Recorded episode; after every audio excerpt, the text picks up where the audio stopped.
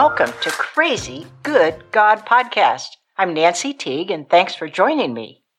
Do you know God has a purpose?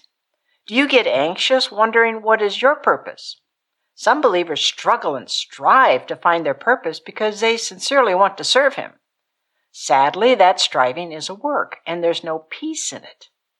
Now, God's purpose is very intentional, and His purpose is wondrously and happily all about you. Intentional is a big word when it comes to God. What do you think of when you hear the word intentional? What about be intentional? Does that make you think you have to do something? A 2007 dream about intentional seemed tied to doing. Boy, was I wrong. Here's the dream. I was in an art classroom that seemed like the school where I had taught after graduating from college. The kids were having a great time creating, and I was thoroughly enjoying the kids doing artwork. And then thought, I wonder if they might have an art opening to teach. I'd love to teach again. Headed for the principal's office to inquire. As I walked by the office windows, there was an easel just outside.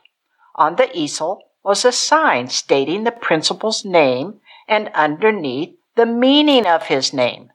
Be intentional. I thought, that's strange. Went to the office counter and the secretary came up to me. I asked, Is the principal available? She said curtly, No, the principal is busy and can't see you. But in a flash, the principal was by the counter face to face with me engaging with sincerity and care. He said kindly, How can I help you? And then I woke up. In 2007, my interpretation was God wanted me more focused and intentional in the ministries I was doing. Sixteen years later, I realized this dream shows who God really is.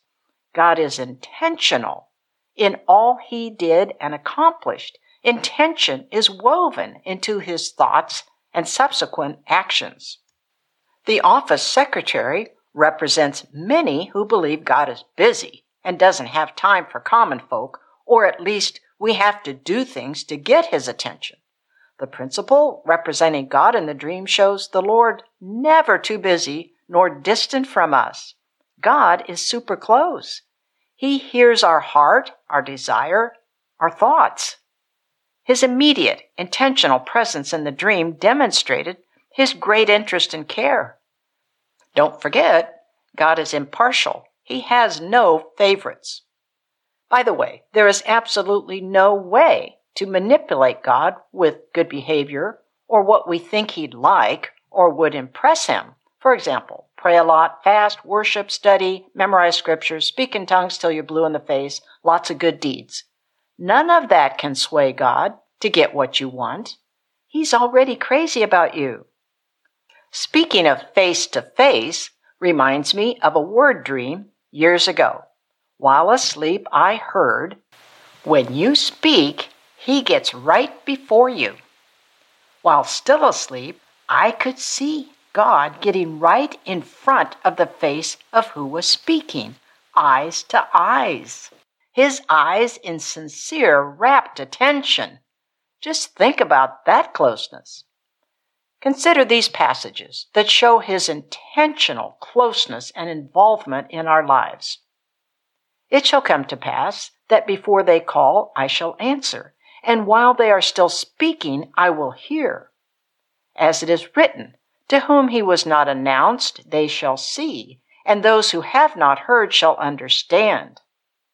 He is not far from each one of us, for in Him we live and move and have our being.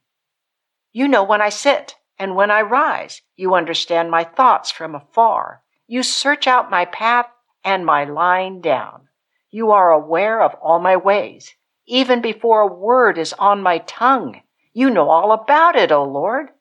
You hem me in behind and before. You have laid your hand upon me. Such knowledge is too wonderful for me.